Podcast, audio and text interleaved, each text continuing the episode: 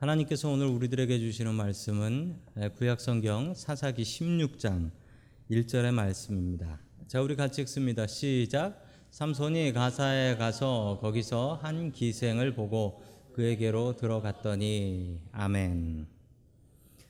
자, 우리 옆에 계신 분들과 인사 나누겠습니다. 반갑습니다. 인사해 주시죠. 네, 반갑습니다. 인사 나누겠습니다. 오늘 삼손의 마지막 시간입니다. 아, 바로 앞장 15장의 이야기는 이런 이야기가 나옵니다.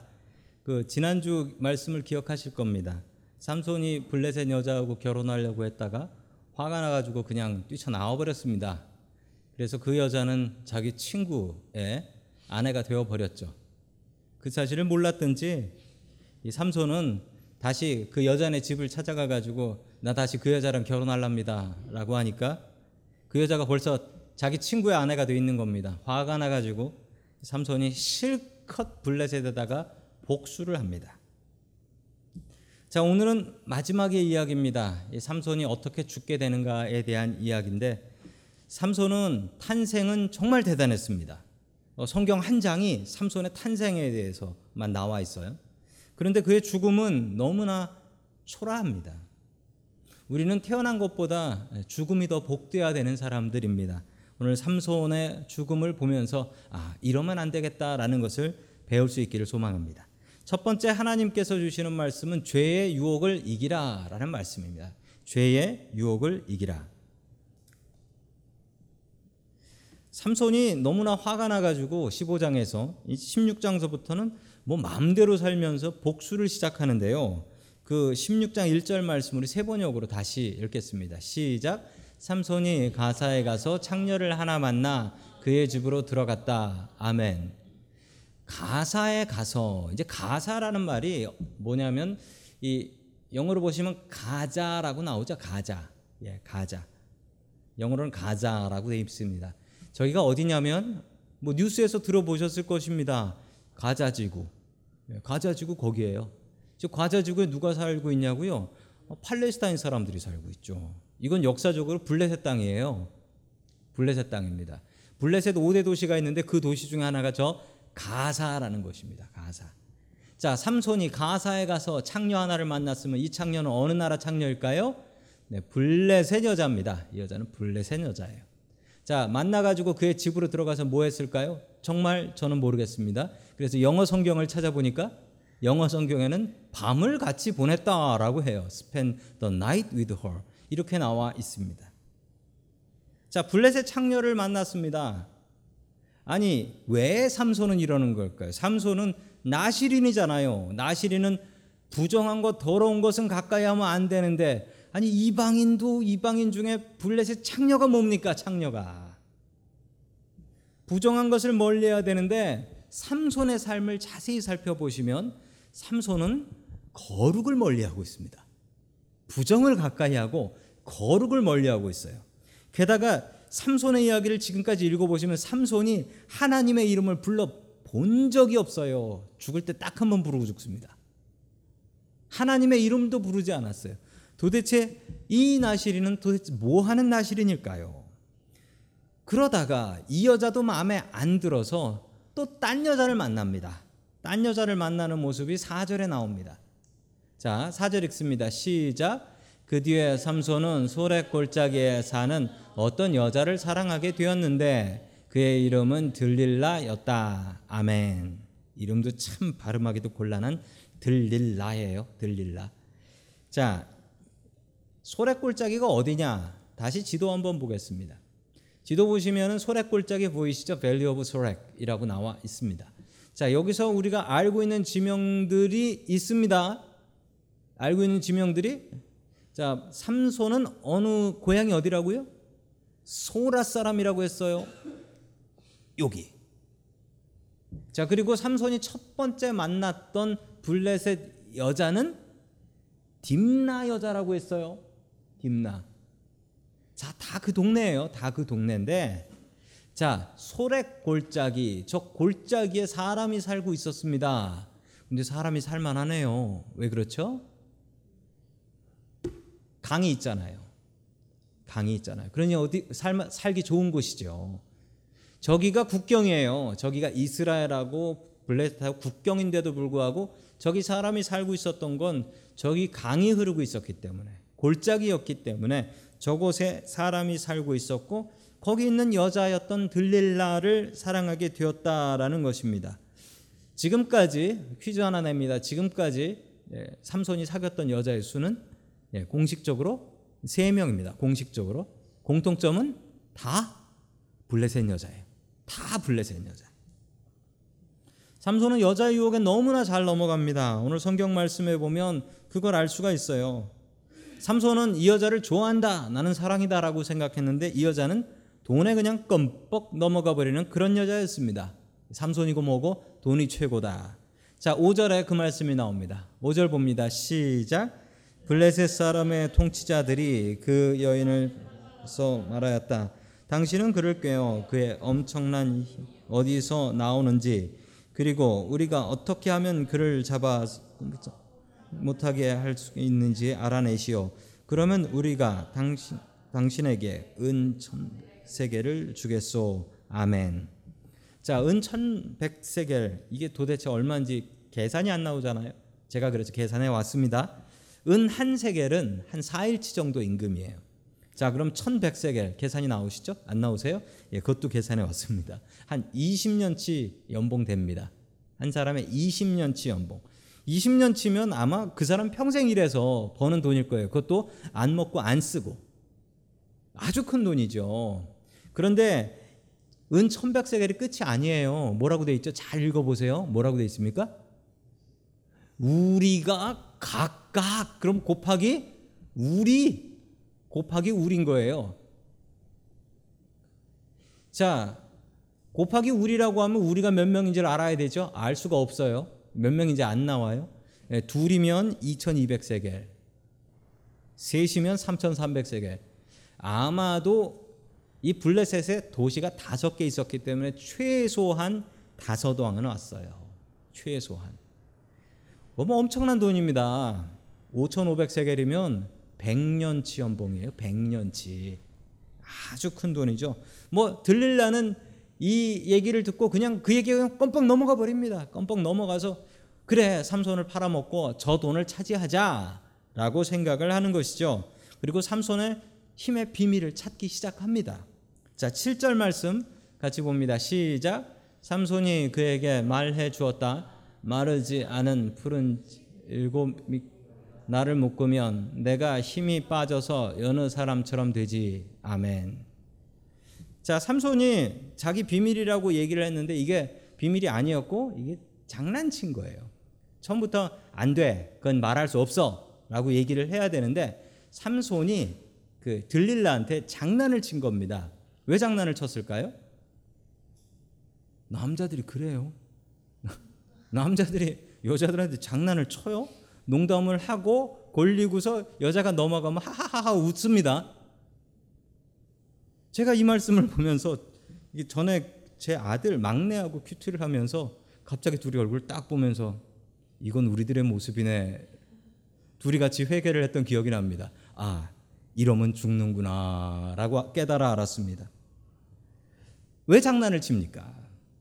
삼손은 농담하고 장난치다가 그거에 넘어가서 죽게 됩니다.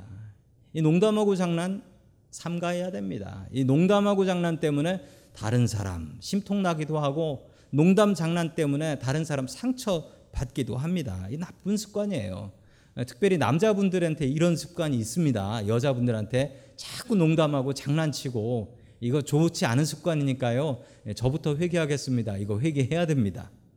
삼손이 이러다 죽는다니까요. 자, 계속해서 8절 말씀 같이 봅니다. 8절 말씀입니다. 시작. 그리하여 블레셋 사람의 통치자들이 마르지 않은 푸른 칠 미끼를 그 여자에게 가져다 주었고 그 여자는 그것으로 삼손을 묶었다. 아멘. 뭐 들릴라는 그 얘기를 듣고 나서 다 얘기를 해주고 그 준비를 해가지고 삼손을 묶었다는 거죠. 자는 동안 묶었다는 거죠. 그런데 뭐 그런다고 힘이 빠집니까? 안 빠지지. 삼손이 그냥 마른 풀때확 끊어버리고 일어났단 말입니다. 자, 그러고 나면 정신 차려야죠. 이 여자가 나쁜 여자구나. 이걸 알아차려야죠. 그런데 삼손은 어떻게 생각합니까? 또 장난쳐야지. 어, 내가 이 정도는 이길 수 있다. 야, 이런 거는 나를 어떻게 할 수 없어. 나 삼손이다.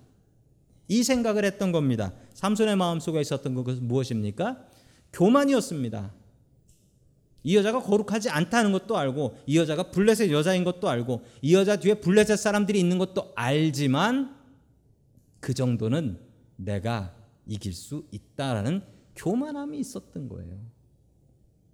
우리가 죄를 향해 갖는 마음과 자세에 이런 마음이 있어요. 죄인지 모르나? 죄인 줄 알아요. 그런데 내가 그걸 통제하고 컨트롤할 수 있다고 생각하는 거예요. 이게 죄인 줄 알지. 그런데 내가 끊으면 언제든지 끊을 수 있어 이 정도는. 이 생각을 사람이 갖고 살다가 죄에 넘어가는 겁니다. 죄 앞에 장사 없어요. 죄 앞에 장사 없어요. 삼손이 죄를 대하는 이 태도 때문에 삼손은 멸망한 겁니다. 이 정도 죄는 내가 이길 수 있다. 이 정도 죄는. 삼손이 이렇게 계속 계속 네 번을 넘어가다가 끝내 눈 뽑히고 머리 깎이는 거 아닙니까? 교만하지 마십시오. 우리는 죄를 이길 수 없습니다. 우리는 죄를 이길 수 없어요. 우리는 죄를 피할 수 없습니다. 유일한 방법 하나는 우리가 죄를 피하면 죄는 더 우리를 따라오지만 우리가 주님께로 가면 거기가 죄를 피할 수 있는 곳이에요. 내가 죄를 이길 수 있다. 나는 아무 문제 없다. 이 정도 죄 짓는 사람이 한둘이냐? 라고 생각하지 마십시오. 교만하지 마십시오. 우리의 힘으로 죄 못 이깁니다. 삼손이 그랬던 것처럼 우리의 힘으로 죄 못 이깁니다. 오직 주님의 십자가 밑에 무릎 꿇는 수밖에 없어요. 매일매일 주님께로 나가는 방법이 죄를 피할 수 있는 방법입니다. 삼손처럼 교만하지 마십시오. 죄를 피하기 위해서 주님의 십자가 밑으로 모일 수 있길 축원합니다. 아멘. 두 번째 마지막으로 하나님께서 우리들에게 주시는 말씀은 하나님께서는 다시 기회를 주신다라는 말씀입니다. 들릴라는 이렇게 네 번이나 끈질기게 물어봐서 끝내 삼손의 힘의 비밀을 찾아냅니다. 자, 계속해서 사, 사기 16장 16절 봅니다. 시작. 들릴라가 날마다 끈질기게 졸라대니까 삼손은 마음이 괴로워서 죽을 지경이 되었다. 아멘. 죄의 또 하나의 모습을 볼 수 있습니다. 죄는 어떻습니까? 끈질깁니다. 나 넘어질 때까지 끈질기게 다가옵니다. 언제 죄를 피할 수 있냐고요? 죽고 나면 피할 수 있을까 모르겠어요. 죽기 전에는 죄는 끊임없이 나를 유혹하고 나에게 다가와서 나를 넘어뜨리려고 합니다. 죄는 끈질깁니다. 참 안타깝지만 우리의 정말 오래되고 정겨운 친구가 있다면 그건 바로 죄입니다. 어렸을 때부터 죄 짓고 살았잖아요. 그리고 이놈의 죄는 우리를 떠날 생각도 하지 않아요. 꾸준히 내가 숨 쉬고 있는 동안 나를 죄 짓게 하려고 나를 화나게 하려고 나를 실수하게 하고 넘어뜨리려고 끊임없이 죄는 나를 따라옵니다. 삼손은 죄악인 줄 알면서도 이 여자에게서 빠져나오지 못하죠. 이게 죄의 유혹입니다. 삼손 보면서 야 한심하다 그렇게 이야기하지 마십시오. 죄에 넘어가서 넘어지는 우리도 삼손과 그다지 다르지 않습니다. 우리가 짓는 죄들이 매주 새로운 죄들입니까? 새로운 죄들 창작해 가면서 다음 내일은 다른 창의적인 죄를 지어야지 이 생각을 하면서 짓습니까? 맨날 넘어가는 시험에 넘어가고 맨날 짓는 죄 또 짓습니다. 부부간에 다툴 때 보십시오. 패턴이 있어요. 패턴이 있어. 그냥 똑같아. 그 밥에 그 나물이에요. 다 똑같아. 왜 그럴까요? 죄가 이렇습니다. 죄는 똑같아요. 그런데 죄는 나 넘어뜨릴 때까지 절대 포기하지 않습니다. 네 번을 물어봐 가지고 삼손의 마음이 괴로워서 죽을 지경으로 만들어 놓고서 끝내 그 비밀을 캐내지 않습니까? 자, 그래서 삼손이 어떻게 했습니까? 다 털어놓지요. 17절 봅니다. 시작. 하는 수 없이 삼손은 그에게 속마음을 다 털어놓으면서 말하였다. 나의 머리는 면도칼을 대어 본 적이 없는데 이것은 내가 모태에서부터 하나님께 바쳐진 나실 사람이기 때문이요. 내 머리를 깎으면 나의 힘을 잃고 약해져서 여느 사람처럼 될 것이요. 아멘. 삼손은 자기의 비밀을 모두 다 털어놓습니다. 그리고 머리카락 잘리고 힘 빠져서 블레셋 사람들한테 붙잡혀 두 눈이 뽑혀버립니다. 그런데 이 삼손의 말이 맞는 것 같지만 틀려요. 삼손의 힘의 근원이 뭐라고 합니까? 머리였다라고 합니다. 삼손의 힘의 근원이 머리입니까? 그러면 우리 중에 제일 힘센 분은 누구실까요? 머리 기신 분들? 그렇지 않죠? 머리 길면 힘셉니까? 삼손의 힘의 근원은 뭡니까? 하나님이지. 머리 긴 게 아니죠. 머리를 자르면 힘이 사라지는 건 맞지만 힘의 근원이 뭡니까? 하나님 아닙니까? 하나님. 그런데 삼손은 자기의 힘의 근원이 머리털이라고 생각하고 있습니다. 착각하고 있어요. 힘의 근원은 머리털이 아닙니다. 우리의 힘의 근원은 우리에게 힘 주시는 분은 하나님이신 것을 분명하게 믿으시기 바랍니다. 아멘. 자, 사사기의 16장 21절 말씀 계속해서 봅니다. 시작. 블레셋 사람들은 그를 사로잡아 그의 두 눈을 뽑고 가사로 끌고 내려갔다. 그들은 삼손을 노사슬로 묶어 감옥에서 면자맷돌을 돌리게 하였다. 아멘. 자, 블레셋 사람들이 삼손을 죽이지 않습니다. 왜냐하면 이건 아주 좋은 전리품이고 여지껏 블레셋이 당했던 것에 대한 복수로 사람들에게 보여줘야 하기 때문에 그렇습니다. 그래서 삼손에게 사슬을 묶었는데 무슨 사슬요? 야, 노사슬 저거 얼마나 뭐 노사슬을 들어 본 적은 없지만 아시잖아요. 노수로 된 숟가락이 얼마나 무거운지. 정말 숟갈이 무거워서 밥을 못 먹을 정도로 무겁지 않습니까? 노수로 된 사슬로 묶어서 감옥에서 맷돌, 커다란 맷돌을 삼손이 보지도 못하면서 돌릴 수 있지요. 그냥 맷돌은 계속 한 자리를 뺑뺑뺑뺑 돌기 때문에 그냥 돌면 되는 것입니다. 사람들은 그것을 보면서 킥킥대며 웃었습니다. 비웃었습니다. 사람들은 그 삼손의 모습을 보려고 그 자리에 몰려들었고 그 삼손을 비웃었습니다. 자, 구경 잘못하다가는 아, 골로 가는 수가 있습니다. 구경 잘못하면 큰일 납니다. 남의 아픔을 구경하고 있으면 안 됩니다. 나시린의 법을 지키지 않았던 삼손은 감옥에서 연자맷돌 돌리는 벌을 받게 됩니다. 그러나 하나님께서는 삼손에게 다시 기회를 주세요. 참 그 재밌고 무서운 말씀이 성경에 나와 있는데 우리 22절 말씀 같이 봅니다. 시작. 그러나 깎였던 그의 머리털이 다시 자라기 시작하였다. 아멘. 블레셋 사람들은 아무것도 모르고 히히덕거리고 놀고 있었지만 삼손의 머리털이 다시 자라기 시작하였다. 그러니 삼손에게 다시 힘이 생기기 시작한 것이죠. 하나님께서 삼손에게 다시 한번 기회를 주셨습니다. 아니 머리가 그냥 자라는 건데 하나님께서 주신 기회가 맞냐고요? 맞지요. 블레셋 사람들이 똑 깎으면 어떻게 해요? 그런데 블레셋 사람들의 눈이 멀어 가지고 삼손 머리 기르는 걸 보질 못했다니까요. 하나님께서는 우리에게 기회를 주십니다. 하나님께서는 우리에게 두 번에 아니 세 번에 몇 번이라도 기회를 주십니다. 요나를 보십시오. 요나가 하나님 싫다고 하나님 피해서 니누웨로 가는 배 타지 않고 다시스 가는 배 탔잖아요. 그리고 도망갔는데 어떡합니까? 하나님께서 죽이지 않으세요? 다시 두 번째 second chance를 주세요. second chance를. 하나님께서는 이런 분이십니다. 아무리 우리 인생이 비참하다 할지라도 아무리 우리의 관계가 깨어졌다 할지라도 하나님께서는 우리에게 다시 한번 기회를 주시는 분이십니다. 두 번이든 세 번이든 얼마든지 그 기회를 주시는 하나님 의지할 수 있길 축원합니다. 아멘. 마지막으로 삼손이 하나님의 이름을 부릅니다. 우리 30절 같이 봅니다. 시작.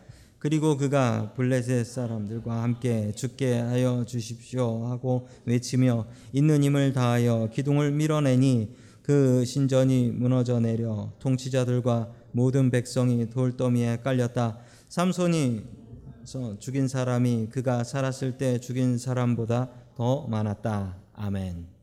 이때 블레셋 신전 우상의 신전에 삼손 구경하려고 모였던 사람들이 3천 명이었다라고 합니다. 그 3천 명이 다 죽었던 것입니다. 참으로 안타깝게도 삼손이 성경에서 하나님의 이름을 부르고 기도한 건 이게 다입니다. 이게 다예요. 삼손은 하나님의 이름을 부르지 않았습니다. 너무나 안타까운 사사의 모습입니다. 오늘 삼손의 모습을 통하여 우리는 죄의 무서움을 깨달아야 됩니다. 유혹은 들릴라처럼 달콤하게 우리에게 찾아옵니다. 유혹을 피하는 방법은요. 처음에 피하는 게 제일 쉬워요. 한 번 빠져들면 그 다음엔 빠져나오기 어렵습니다. 죄의 유혹을 처음부터 틀어 막아 버리십시오. 죄를 피할 수 없다면 십자가 밑으로 모이세요. 십자가 밑으로. 주님의 십자가 아래로 모이십시오. 그게 죄를 피할 수 있는 가장 좋은 방법입니다. 유혹에 무너지지 말고 늘 하나님, 우리 예수님 의지해서 이 죄의 유혹을 이겨낼 수 있기를 주의 이름으로 간절히 축원합니다. 아멘.